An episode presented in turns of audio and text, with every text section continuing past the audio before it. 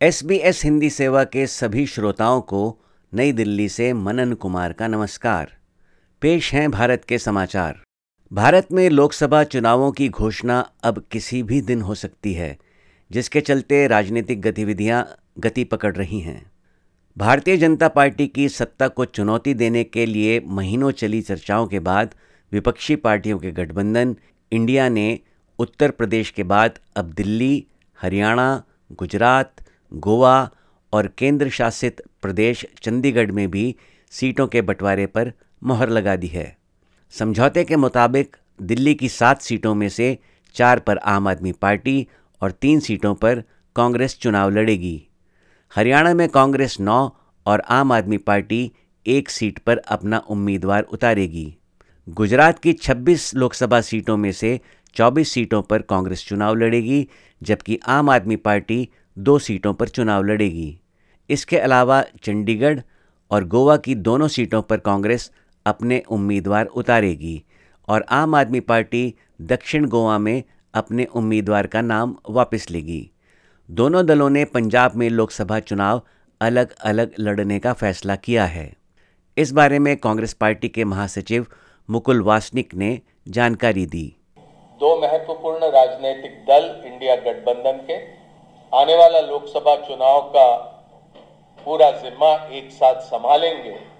और जिस तरह की परिस्थितियाँ आज मुल्क में बनी है, जो चुनौतियाँ हमारे लोकतंत्र और हमारे संविधान के सामने बनी है, उनका मुकाबला करने के लिए इंडिया गठबंधन पूरी तरह से सशक्त तरीके से उसका मुकाबला करने के लिए तैयार है और उसी कड़ी में आम आदमी पार्टी और कांग्रेस पार्टी का सीटों को लेकर समझौता हुआ। ये संभव है। दो अलग अलग राजनीतिक दल हम होने की वजह से अलग अलग चुनाव चिन्हों पर हम ये चुनाव लड़ेंगे। लेकिन हमारी ज़िम्मेदारी रहेगी कि दिल्ली में कांग्रेस पार्टी तीन पर प्रत्याशी रखने के बाद भी सातों पर हम किस तरह से कामयाब हो सकते हैं, उस दिशा में हमारा प्रयास रहेगा और हमारे तमाम कार्यकर्ता और नेता उस दिशा में प्रयास करेंगे।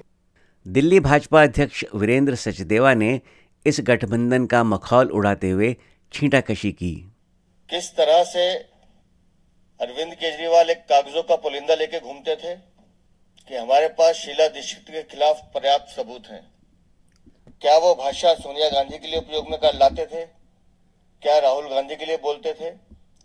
और विधानसभा का वो दृश्य भी याद कीजिए जब विधानसभा सत्र के दौरान इन्होंने राजीव गांधी को भारत रत्न वापस लेने की मांग की थी। आज वो दो दल एक हो रहे हैं।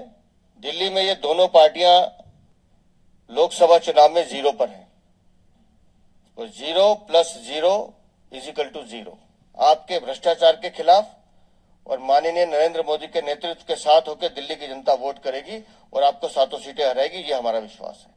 आपको बता दें कि हाल ही में तय हुए समझौते के अनुसार उत्तर प्रदेश की कुल 80 लोकसभा सीटों में से समाजवादी पार्टी ने तिरसठ सीटों और कांग्रेस ने 17 सीटों पर चुनाव लड़ने का फैसला किया है।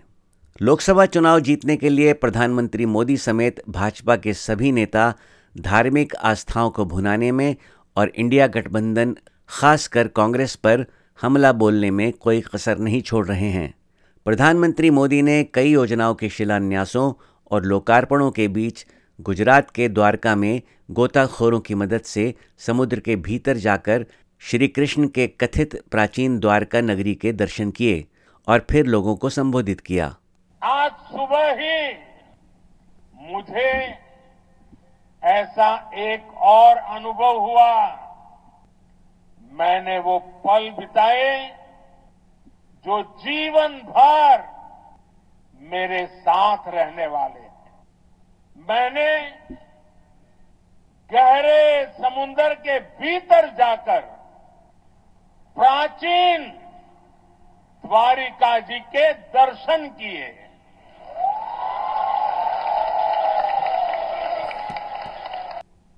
आज जब मैं गहरे समुद्र के भीतर द्वारिका जी के दर्शन कर रहा था तो मैं पुरातन, वही भव्यता, वही दिव्यता, मनोमन अनुभव कर रहा था। मैंने वहाँ भगवान श्री कृष्ण को, द्वारकाधीश को प्रणाम किया, उन्हें नमन किया। वहीं विपक्ष, खासकर कांग्रेस, मोदी सरकार के कथित घोटालों का मुद्दा ज़ोर शोर से उठा रही है। कांग्रेस मीडिया और पब्लिसिटी डिपार्टमेंट के अध्यक्ष पवन खेड़ा ने केंद्रीय वित्त मंत्री निर्मला सीतारमण द्वारा लाए गए श्वेत पत्र में मोदी सरकार के कोयला घोटाले को शातिराना तरीके से छुपाने का आरोप लगाया है। समाजवादी पार्टी से समझौते के बाद उत्तर प्रदेश से गुजरते हुए कांग्रेस की भारत जोड़ो न्याय यात्रा में ज़्यादा जोश दिखने को मिला। मुरादाबाद और अलीगढ़ में दिए भाषणों में राहुल गांधी ने भाजपा की नीतियों को जनता के खिलाफ बताते हुए करारा हमला बोला। तो ये हुआ बीजेपी का सिस्टम एक व्यक्ति ध्यान भटकाता है, कभी आपको बॉलीवुड की बात बताएगा, कभी आपको उधर देखने को कहेगा, कभी सर्जिकल स्ट्राइक की बात करेगा, मगर ध्यान भटकाएगा आपका। उसके बाद पीछे से अदानी जी आएँगे, जेब काट जाएँगे। और दूसरी तरफ़, तीसरी साइड अमित शाह जी चुप ऐसे बैठे रहेंगे, देखते रहेंगे। कि अगर किसी ने कुछ किया तो मैं दिखाता हूँ, ये इनका सिस्टम है। अब मैं आपसे सवाल पूछना चाहता हूँ, इस देश में पिछड़ों की कितनी आबादी है? 50 परसेंट पिछड़े हैं। इस देश में माइनॉरिटी की कितनी आबादी है? 15 परसेंट माइनॉरिटी है। इस देश में दलित भाई आठ परसेंट नहीं 15 परसेंट। और आदिवासी कितने आठ परसेंट? जोड़ के बताओ मुझे। इटासी भाई और बहनों, मैं आपसे पूछना चाहता हूँ, ये जो 90 परसेंट जनता इस देश में, दलित, आदिवासी, पिछड़े, माइनॉरिटी, इनको इस देश में कितनी भागीदारी मिल रही है? ये सबसे बड़ा सवाल है। इस बीच कांग्रेस को तमिलनाडु में बड़ा झटका लगा है। कन्याकुमारी ज़िले के विलावन कोट से तीन बार की कांग्रेस विधायक रह चुकी विजय धरानी ने शनिवार को कांग्रेस से अपना इस्तीफा दे दिया, जिसके बाद वे भाजपा में शामिल हो गईं।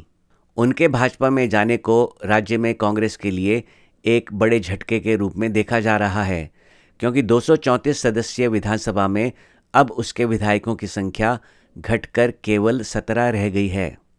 असम में राज्य सरकार द्वारा मुस्लिम विवाह और तलाक पंजीकरण अधिनियम 1935 को निरस्त करने का विरोध करते हुए विपक्षी दलों ने भाजपा पर लोकसभा चुनाव से पहले राज्य में ध्रुवीकरण प्रयास करने का आरोप लगाया है। राज्य सरकार के अनुसार इस कानून को निरस्त करने का उद्देश्य समान नागरिक संहिता लागू करना और बाल विवाह प्रथा को समाप्त करना है। लेकिन असम के सबसे बड़े क्षेत्रीय राजनीतिक दल All India United Democratic Front के मुखिया बदरुद्दीन अजमल ने मीडिया को संबोधित करते हुए कहा कि वे मुसलमानों को भड़काना चाहते हैं और उनके वोटों का ध्रुवीकरण करना चाहते हैं। मुसलमानों को भड़का के अपना वोट वो लोग पोलराइज कराना चाहते हैं, जो मुसलमान नहीं होते। यूसीसी लाने का पहला स्टेप इसी के ज़रिए से बीजेपी गवर्नमेंट मर जाएगी आसाम में। इंडिया इंडिया घाट, महागठबंधन, मोदी जी को बीजेपी को एनडीए को ज़बरदस्त टक्कर देगा और हमारी पार्टी तीन सीट जीतने के बाद हम लोग जाके इंडिया महागठबंधन को सपोर्ट देंगे। और अब पेश हैं खेल जगत के समाचार। भारत और इंग्लैंड के बीच खेले जा रहे चौथे टेस्ट मैच में स्पिनर रविचंद्रन अश्विन और कुलदीप यादव की घातक गेंदबाजी ने भारत को बहुत मज़बूत स्थिति में पहुँचा दिया है। इंग्लैंड की दूसरी पारी में अश्विन ने इक्यावन रन देकर पाँच विकेट झटके, जबकि यादव ने 22 रन देकर चार विकेट लिए, जिसके फलस्वरूप इंग्लैंड की पारी मात्र 145 रन पर सिमट गई। जीत के लिए भारत को एक सौ बानवे रनों का लक्ष्य मिला। जिसका पीछा करते हुए तीसरे दिन के खेल की समाप्ति तक भारत की सलामी जोड़ी ने 40 रन जुटा लिए थे। अब भारत को जीत के लिए मात्र एक सौ बावन रन बनाने हैं और उसके सभी विकेट शेष हैं। यदि भारत यह टेस्ट जीतता है तो वह पाँच टेस्ट मैचों की श्रृंखला में तीन एक की बढ़त बना लेगा। तो ये थे आज के समाचार। नमस्कार।